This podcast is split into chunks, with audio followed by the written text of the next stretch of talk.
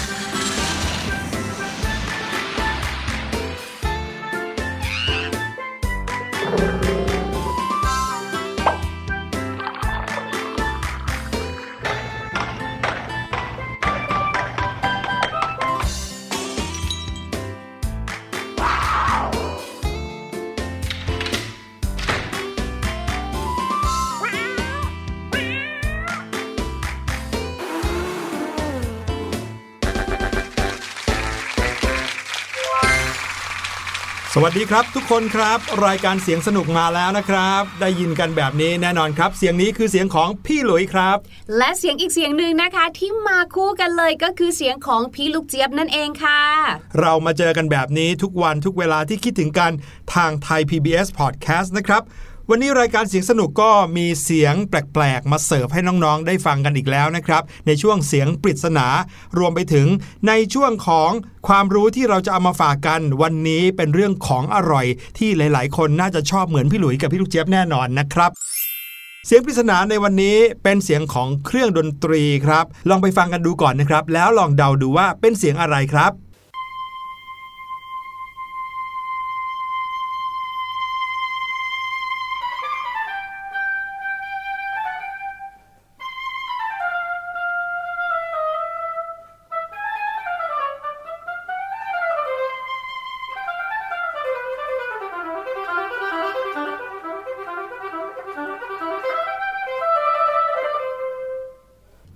ค่ะ มีคำใบ้อะไรที่จะช่วยน้องๆไหมคะเนี่ยหลังจากที่ได้ฟังไปแล้ว พี่ลูกเจี๊ยบว่าหลาย ๆ คนเนี่ยโอ้โห อาจจะนับนิ้วเลยนะว่าเดาไว้ว่าอะไรบ้างคำใบ้ของเครื่องดนตรีประเภทนี้ก็คือ เป็นเครื่องดนตรีที่มีลิ้นครับนี่พี่หลุยกำลังพูดถึงเครื่องดนตรีหรือพูดถึงสิ่งมีชีวิตคะเนี่ยทำไมมันถึงมีลิ้นได้ล่ะคะ ลองเดากันดูกันละกันนะครับว่า มีลิ้นคือเสียงของเครื่องดนตรีชนิดไหนนะครับ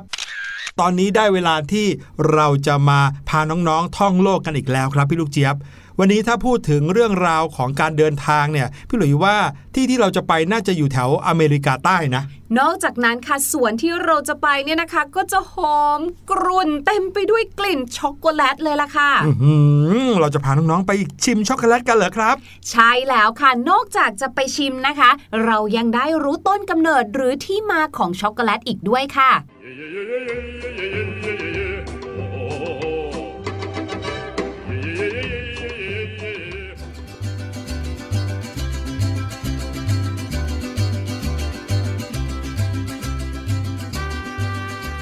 นี้นะครับเราทั้งสองคนมาอยู่กันที่ภูมิภาคหนึ่งทางตอนกลางของทวีปอเมริกาใต้นะครับ แถบนี้เนี่ยจะมีพืชชนิดหนึ่งที่ปลูกกันขึ้นมา แล้วก็โอ้โห ส่งกลิ่นหอม ไปทั่วเลย ไม่พอนะครับยังส่งออกไปขายทั่วโลกอีกด้วยนะครับ เครื่องดื่มชนิดหนึ่งที่เราชอบรวมไปถึงมันอาจจะเป็นขนมที่เป็นลักษณะแท่งๆนะที่เราชอบมากๆอย่างหนึ่งก็คือช็อกโกแลตพี่หลุยเพิ่งรู้ก่อนหน้านี้ไม่นานเองครับว่าช็อกโกแลตเนี่ยจริง ๆทำมาจากพืช และพืชนั้นนะคะ ก็มีชื่อว่าต้นคาเคานั่นเองค่ะ ตอนแรกที่พี่ลูกเจี๊ยบได้ยินชื่อนี้นะ นึกว่าหมายถึงต้นไม้ที่ไปขึ้นตามแถวแถวภูเขาคาไว้ที่ภูเขา ก็เลยเรียกว่าต้นคาเคาซะอีก เจ้าต้นคาเคานี้นะครับคือที่มาที่ไปของช็อกโกแลตที่พวกเราชอบกันนะครับ วันนี้เราจะพาน้องๆมารู้กันว่า ต้นกำเนิดของต้นคาเคาหรือว่าเครื่องดื่มที่พวกเราชอบกันเนี่ย มันเริ่มขึ้นมาตั้งแต่เมื่อไหร่ แล้วใครเป็นคนค้นพบว่าเจ้าต้นคาเคาเนี่ยเอามาทำเป็นช็อกโกแลตแสนอร่อยได้ ตามบันทึกประวัติศาสตร์เมื่อประมาณ 3,000 ปีก่อนเลยนะครับเขาก็พบว่ามีชนเผ่าชนเผ่าหนึ่งครับ ชื่อว่าโอลเมกเป็นชนเผ่าแรกที่ครอบครองถิ่นที่อยู่อาศัยบริเวณป่าดงดิบ ทางเขตร้อนตอนใต้ของเวราครูซบนอ่าวเม็กซิโกครับ มีการกล่าวถึงคำว่าโกโก้ แล้วก็อธิบายเอาไว้ว่าต้นโกโก้เนี่ย ต้องการสภาพอากาศที่ร้อนชื้น แล้วก็มีร่มเงาเพื่อการเจริญเติบโต คล้ายกับถิ่นที่อยู่อาศัยของชนเผ่าโอลเมกนี่เลย นั่นแปลว่าคนอยู่แบบไหนพืชก็ต้องอยู่แบบนั้นด้วยนะครับ ดังนั้นนักประวัติศาสตร์หลายคนก็เลยเชื่อกันว่า ชนเผ่าที่เจริญชนเผ่าแรกที่ทำการเพาะปลูกต้นโกโก้เพื่อใช้เป็นอาหารก็คือชนเผ่าโอลเมกนี่เอง ไม่ใช่ชนเผ่าแอสเท็กตามที่เคยมีการเชื่อกันมาก่อน ต่อจากนั้นนะครับก็เป็นเวลาหลายร้อยปี ภายหลังการล่มสลายของอาณาจักรโอเมกก็มีชนเผ่าหนึ่งครับที่เรียกได้ว่าเป็นตัวแปรของการใช้ประโยชน์จากต้นคาคาวเลยนะครับ นั่นก็คือชนเผ่ามายาครับชนเผ่ามายานี้ได้สถาปนาอาณาจักรของตัวเองขึ้นมาบริเวณที่ราบกว้างใหญ่ตอนใต้ของประเทศเม็กซิโกในปัจจุบัน ถ้าเกิดน้องๆ เคยได้ยินเรื่องราวของชนเผ่ามายามาบ้างนะครับ ก็จะรู้ว่าอาณาจักรยุคนั้นของมายาเนี่ยเป็นอาณาจักรที่ใหญ่โตมโหฬารมากเลยนะครับ ครอบคลุมตั้งแต่ยูคาทาน Peninsula ในอเมริกากลาง และชายฝั่งแปซิฟิกของประเทศกัวเตมาลา ซึ่งมีสภาพภูมิอากาศร้อนชุ่มชื้นฝนตกชุกนะครับเหมาะมากเลยต่อการเจริญเติบโตของต้นโกโก้โดยชนเผ่ามายานะครับ เชื่อว่าต้นโกโก้นั้นเป็นต้นไม้ของพระผู้เป็นเจ้า และฝักหรือว่าผลของโกโก้ที่ออกบริเวณลำต้นเนี่ยเป็นของขวัญที่พระผู้เป็นเจ้าประทานมาให้มนุษย์เลยนะ ชนเผ่ามายาเนี่ยนะคะ ก็เลยกลายเป็นมนุษย์กลุ่มแรกเลยค่ะ ที่ได้ทำเครื่องดื่มจากเมล็ดโกโก้ แล้วในยุคนั้นนะเนาะก็คือเอาเจ้าเมล็ดโกโก้เนี่ยค่ะ มาทำเลย รสชาติที่ได้เนี่ยก็เลยกลายเป็นรสขมค่ะ แต่แม้ว่าจะมีรสขมนะคะ เครื่องดื่มนี้ก็ถือว่าเป็นเครื่องดื่มที่แสนวิเศษเลิศเลอสำหรับบรรดากษัตริย์ และขุนนางชั้นสูงเท่านั้นค่ะ มีการค้นพบหลักฐานการใช้ประโยชน์จากต้นโกโก้ ของชนเผ่ามายาด้วยนะ โดยบรรดานักโบราณคดีค่ะ เขาไปเจอภาพวาดบนแจกันดินเผา ที่ขุดพบในปีคริสตศักราชที่ 1984 บริเวณประเทศกัวเตมาลาค่ะต่อมาเมื่ออาณาจักรของชาวมายาล่มสลายลงค่ะ อยู่ในช่วงราวปีคริสตศักราชที่ 900 ค่ะ ชนเผ่าโทลเท็กซ์และชนเผ่าแอสเท็กจากเม็กซิโกเนี่ยก็ได้ย้ายเข้ามาตั้งรกรากแทนที่ชนเผ่ามายา แล้วก็มีความเชื่อนะคะว่ากษัตริย์ของชนเผ่าแอสเท็กเนี่ยเป็นคนนำเมล็ดโกโก้มาจากสรวงสวรรค์ค่ะ แล้วก็สอนให้มนุษย์ค่ะปลูกต้นคาคาวแล้วก็มีภาพแกะสลักหินนะคะ เป็นคนชนเผ่าแอสเท็กเนี่ยแหละค่ะ อุ้มเจ้าผลโกโก้อยู่ค่ะ ก็เลยไม่แปลกนะครับที่ก่อนหน้านี้เคยมีความเชื่อกันว่าชนเผ่าแอสเท็กเนี่ยเป็นชนเผ่าแรกที่เริ่มมีการใช้ประโยชน์จากต้นโกโก้ หรือว่าต้นคาคาวนะครับ แต่ความจริงแล้วเนี่ยโอ้โห ในเมื่อพืชชนิดนี้อยู่มาก่อนหน้านี้ตั้งเป็นพันปี ก็ต้องมีคนเคยใช้มาก่อนหน้านี้อยู่แล้วนะครับใช่ยังมีคนสำคัญอีกคนหนึ่งครับพี่ลูกเจี๊ยบแล้วก็น้องๆครับ ที่เขาเป็นชาวยุโรปคนแรกที่รู้จักโกโก้ เนื่องจากเขานั้นเป็นนักเดินทางครับ ที่เดินทางไปทั่วโลกเลย เขาก็เลยได้มีโอกาสเดินทางไปที่ทวีปอเมริกาครับ คนคนนั้นก็คือคริสโตเฟอร์โคลัมบัสนั่นเอง โอ้ คนนี้คือบุคคลสำคัญแล้วก็ชื่อคุ้นหูน้องๆมากเลยใช่ไหมครับ ในเมื่อเขาเป็นคนที่ค้นพบทวีปอเมริกาครับ คนคนนี้นะครับเขาเดินทางไปกับกองเรือของเขาครับ ซึ่งในกองเรือนั้นเนี่ยก็มีนักสำรวจอยู่อีกหลาย ๆ คนเลย ซึ่งหนึ่งในนักสำรวจของเขานะครับเป็นชาวสเปนชื่อว่าเฮอร์นันโด คอร์เทสเป็นคนที่ค้นพบความสำคัญของเมล็ดโกโก้ แล้วเขาก็เขียนจดหมายรายงานไปยังกษัตริย์คาร์ลอสที่หนึ่งแห่งประเทศสเปนของเขาเลย ว่าท่านพระมหากษัตริย์ของข้า มันมีพืชอยู่ชนิดหนึ่งซึ่งผลของมันนั้นหอมหวาน แล้วก็ทำเป็นเครื่องดื่มได้อร่อยมากๆเลย ก็เลยมีการขนย้ายนะครับ เริ่มเอาพันธุ์ของโกโก้นั้นไปปลูกที่ยุโรป นั่นก็เลยทำให้คนอีกหลายคนเลยนะครับ มีโอกาสรู้จักกับเจ้าผลไม้โกโก้ชนิดนี้ครับ แต่ว่าทุกวันเนี้ยที่เราเห็นหรือว่าที่เรากินกันเนี่ยนะพี่หลุย มันเป็นโกโก้แบบผงเนาะหรือบางทีค่ะ ก็เป็นแท่งๆ ที่เราเรียกว่าเป็นช็อกโกแลตบาร์ที่เรากินกัน รู้ไหมคะว่า ใครที่เป็นคนริเริ่มสิ่งเหล่านี้ ใครครับนั่นก็คือคุณคอนราดแวนฮูสเทนค่ะ เขาเนี่ยนะคะเป็นนักเคมีชาวดัตช์ค่ะ เมื่อประมาณคริสตศตวรรษที่ 1828 ค่ะ คุณคอนราดแวนฮูสเทนเนี่ยนะคะ เขาสามารถที่จะสกัดเนยโกโก้ออกจากช็อกโกแลตเหลวได้ค่ะ และสิ่งที่เขาได้เนี่ยนะพอสกัดออกมาปุ๊บเนี่ยก็กลายเป็นโกโก้แบบผง ที่เราสามารถเอาไปลงใส่ในน้ำร้อนแล้วก็ชงดื่มอืมคุณคอนราดแวนฮุสเตนนะคะ ก็จัดการจดลิขสิทธิ์กรรมวิธีการคั้นเอาไขมันออกจากเมล็ดโกโก้อบมาเรียบร้อยเลยค่ะ และคุณคอนราดแวนฮุสเทนนะคะ ก็ไม่ได้หยุดการคิดค้นทดลองแต่เพียงเท่านี้ค่ะ เพราะว่าหลังจากนั้นนะคะ คุณคอนราดเนี่ยก็ยังได้คิดค้นกระบวนการในการทำช็อกโกแลตปรุงสำเร็จแบบที่สามารถกินได้ทันทีค่ะ หมายความว่ายังไงก็คือมีการเติมน้ำตาล มีการเติมเนยโกโก้ลงไปอีกสักเล็กน้อยในช็อกโกแลตเหลวค่ะอืมนี่งานเด็กๆ เลยติดใจกันทั่วหน้าเลย ใช่ โอ้ยอย่าว่าแต่เด็กๆเลยนะ พี่หลุยส์ก็ชอบ แต่หนึ่งสิ่งค่ะที่พี่ลูกเจี๊ยบสนใจมาก ๆ เลยก็คือเจ้าฝักโกโก้ หรือเจ้าผลโกโก้ที่ได้มาจากต้นคาคาวเนี่ย มันอันใหญ่เหมือนกันนะเบิ่มอยากรู้ว่าทำยังไงอะคะ หรือว่าข้างในมันเป็นยังไง ถึงได้กลายมาเป็นเนี่ยค่ะ โกโก้แบบผงที่เรากินหรือแม้กระทั่งแบบว่าเป็นช็อกโกแลตที่เรากินทุกวันนี้ นอกจากนั้นนะพี่หลุย พี่ลูกเจี๊ยบยังเคยได้ยินคำคำหนึ่งค่ะ นั่นคือ cacao nib พี่ลูกเจี๊ยบอยากรู้ว่า cacao nib เนี่ยมันคือส่วนไหนของต้นคาคาวคะเนี่ยอย่างแรกสุดเลยนะครับ น้องๆ อาจจะเริ่มมึนงงเล็กน้อยที่เดี๋ยวก็ได้ยินคำว่าโกโก้ เดี๋ยวก็ได้ยินคำว่าคาคาวแล้วยังมีช็อกโกแลตอีก ตกลงแล้วเนี่ย พืชชนิดนี้มีชื่อเรียกว่าอะไรกันแน่ พี่ลูกเจี๊ยบรู้ค่ะ คาคาวเนี่ยนะคะเป็นชื่อของต้นไม้ค่ะ เจ้าต้นนี้เนี่ยนะชื่อว่าต้นคาคาว แล้วมันก็มีผลออกมาค่ะ ผลของเขาเนี่ยกินไม่ได้ค่ะ แต่เมล็ดที่อยู่ข้างในผลนั้นน่ะกินได้ ซึ่งเมล็ดข้างในนะคะ เราเรียกกันว่าเมล็ดโกโก้ ถูกต้องเลยล่ะครับ แล้วเมล็ดโกโก้ที่ได้ออกมาจาก ต้นคาเคาเนี่ยก็นำมาผ่านกระบวนการคั่วด้วยความร้อน แล้วก็นำเมล็ดนี้มาบดจนละเอียดกลายเป็นผง ที่เรียกว่าโกโก้ผงนะฮะเจ้าตัวเมล็ดโกโก้เนี่ยจะมีไขมันที่ได้จากธรรมชาติอยู่ประมาณ 50-60%ลักษณะของต้นโกโก้นะครับเป็นพืชยืนต้นสูงประมาณ 12-25 ฟุต คือสูงยิ่งกว่าคนประมาณ 2-4 เท่า และผลของต้น cacao เนี่ยนะคะ เมื่อเราผ่าออกมาค่ะ ข้างในนะก็จะเป็นเม็ดโกโก้เต็มไปหมดเลยล่ะค่ะ จะมีประมาณ 20-40 เม็ดค่ะ แล้วการนำเอาเมล็ดของต้นคาคาวมาบดเนี่ยนะคะ เมื่อกี้นี้พี่หลุยบอกว่าจะมีการคั่วด้วยความร้อนใช่ไหมอืมแต่เขาก็มีการนำมาบดแบบเย็นเหมือนกันนะ เพื่อที่จะรีดเอาน้ำมันออกค่ะ ซึ่งก็จะทำให้ได้เม็ดขนาดที่เล็กลงไปหน่อยค่ะ แล้วก็จะทำให้เม็ดเนี่ยมีสีน้ำตาลเข้มมากขึ้น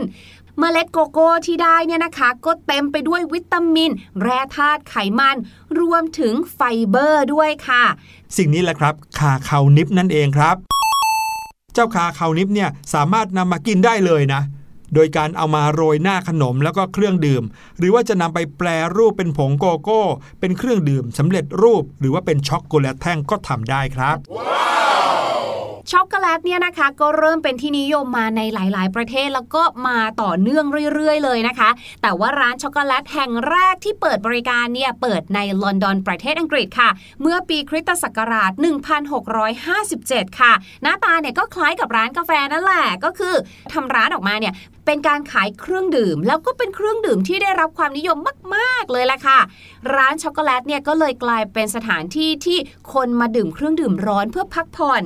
มีการมานั่งพูดคุยกัน พบ ปะเพื่อนฝูงนะคะ และไม่น่าเชื่อบางร้านเปิดรับแต่ลูกค้าที่เป็นผู้ชายด้วยอื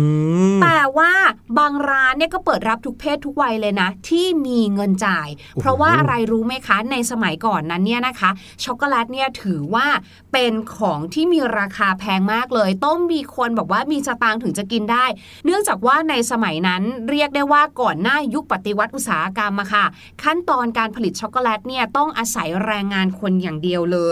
ซึ่งมันก็ใช้เวลานานค่ะ ใช้จ่ายก็สูงช็อกโกแลตก็เลยจะหาซื้อได้เฉพาะคนร่ำรวยเท่านั้น แต่ว่า พอเข้าสู่ยุคปฏิวัติอุตสาหกรรมที่บรรดานักประดิษฐ์เนี่ยเริ่มสร้างเครื่องจักรไอ้น้ำอะเขาก็เริ่มผลิตเครื่องที่ทำหรือว่าผลิตช็อกโกแลตขึ้นมาก็จะผลิตมาจำนวนได้เยอะๆ ราคาของช็อกโกแลตก็ลดลงหน่อยหนึ่งเรียกได้ว่าเอื้อมถึงกันในทุกครอบครัวค่ะ ใช่พี่หลุยเคยเห็นด้วยนะครับ เป็นสารคดีเกี่ยวกับการผลิตช็อกโกแลตแท่งโอ้โห เห็นเครื่องพิมพ์ช็อกโกแลตอะเคยเห็นไหมจะเป็นลักษณะช่องสี่เหลี่ยมเหมือนถาดใส่น้ำแข็งในตู้เย็นบ้านเราอะครับทำด้วยโลหะนะครับเสร็จแล้วเขาจะเอาช็อกโกแลตเหลวเนี่ยฉีดใส่ลงมาอืมแล้วก็เอาพิมพ์กดตึ้ม ใช้ความเย็นทำให้ช็อกโกแลตนั้นแข็งตัวขึ้นมา โอ้โห เห็นแล้วน่ากิน ถ้าไปอยู่ตรงนั้นจริง ๆ คงจะหอมพิลึกเลยล่ะครับ ไม่ไหวแล้วพี่ลูกเจี๊ยบพี่หลุยพูดถึงเรื่องของโกโก้เรื่องของช็อกโกแลตมากๆเนี่ยชักจะเริ่มหิว ใช่ไหมเหมือนกันเลยอะ มองซ้ายมองขวาไปเนี่ย แถวนี้มีร้านช็อกโกแลตร้านโกโก้ให้ไปนั่งบ้างหรือเปล่าก็ไม่รู้เนาะน่าจะมีนะคะในสวนเขาก็ต้องมีขายให้เราชิมบ้างแหละ ถ้าอย่างนั้นนะคะ เราทั้งสองคนขอตัวไปเดินด้อมๆมองๆหาช็อกโกแลตดื่มกันก่อนละกันค่ะ ในระหว่างนี้นะคะ ฝากน้องๆไว้กับเพลงที่ชื่อว่า ลูกโป่งสวรรค์ค่ะ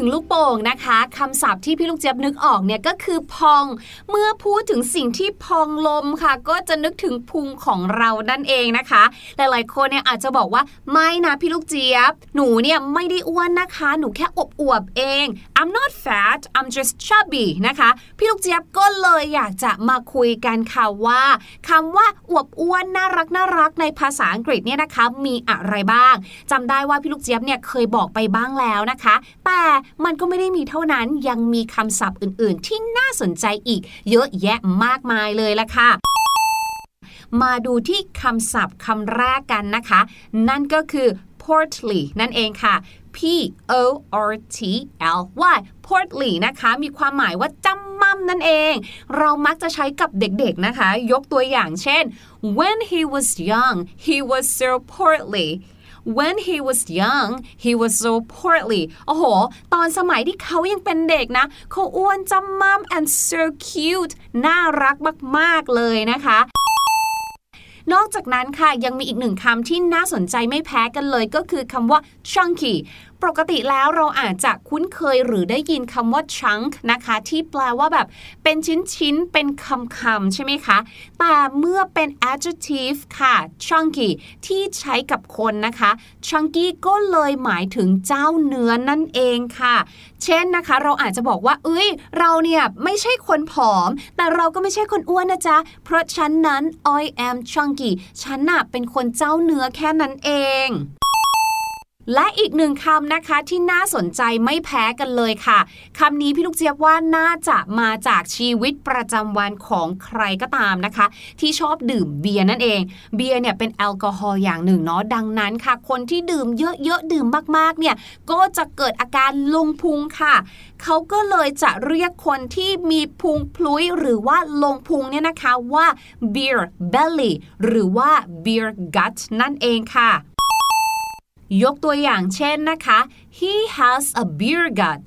he has a beer gut ก็คือ โอ้รูปประพันธ์สันฐานของคุณลุงคนนั้นน่ะหรอคะ คุณลุงเขาจะดูอ้วนๆ มีพุงพลุยๆ หน่อยอะค่ะ he has a beer gut และอันสุดท้ายที่อยากจะนำมาฝากกันนะคะ ก็คือ คำถามที่ใช้ถามน้ำหนักนั่นเองค่ะ แน่นอนว่าคำถามนี้นะคะ เราไม่ควรที่จะนำไปถามคนอื่นอยู่ดีๆเนี่ยมานั่งถามเขาว่าเธอหนักเท่าไหร่เนี่ยไม่ได้ ยกเว้นแต่นะคะ เรามีความจำเป็นต้องถามน้ำหนักของเขา เช่นเราอาจจะรับบทบาทนะคะ เป็นคุณหมอหรือเป็นนางพยาบาลที่จะต้องถามส่วนสูง ถามน้ำหนักของคนไข้ของเรานะคะ ในภาษาอังกฤษเราก็จะถามว่า how much do you weight how much do you weight หรือ what is your weight คำตอบก็ง่ายๆเลยค่ะ I weight แล้วก็ตามด้วยน้ำหนักของเราค่ะ หรือ my weight is น้ำหนักของฉันก็คือ ยกตัวอย่างเช่น I weight 46 kilograms หรือ my weight is 46 kilograms โอ้โห หลากหลายคำศัพท์มากมายสำนวนนะครับ ที่เอามาฝากน้องๆกันกับเพลงแบบนี้ น้องๆติดตามได้ทุกวันเลยนะครับ ทางรายการเสียงสนุกของเรามีสมุดมีปากกาเอาไว้ จดเอาไว้เป็นคลังคำศัพท์ส่วนตัวได้ก็ดีเหมือนกันครับ ได้เวลาที่เราจะมาเฉลยเสียงปริศนากันแล้วละครับ เสียงปริศนาวันนี้เป็นเสียงของเครื่องดนตรี แต่จะเป็นเครื่องดนตรีชนิดไหนที่พี่หลุยใบ้ว่ามีลิ้นด้วย ไปฟังกันอีกสักรอบหนึ่งครับ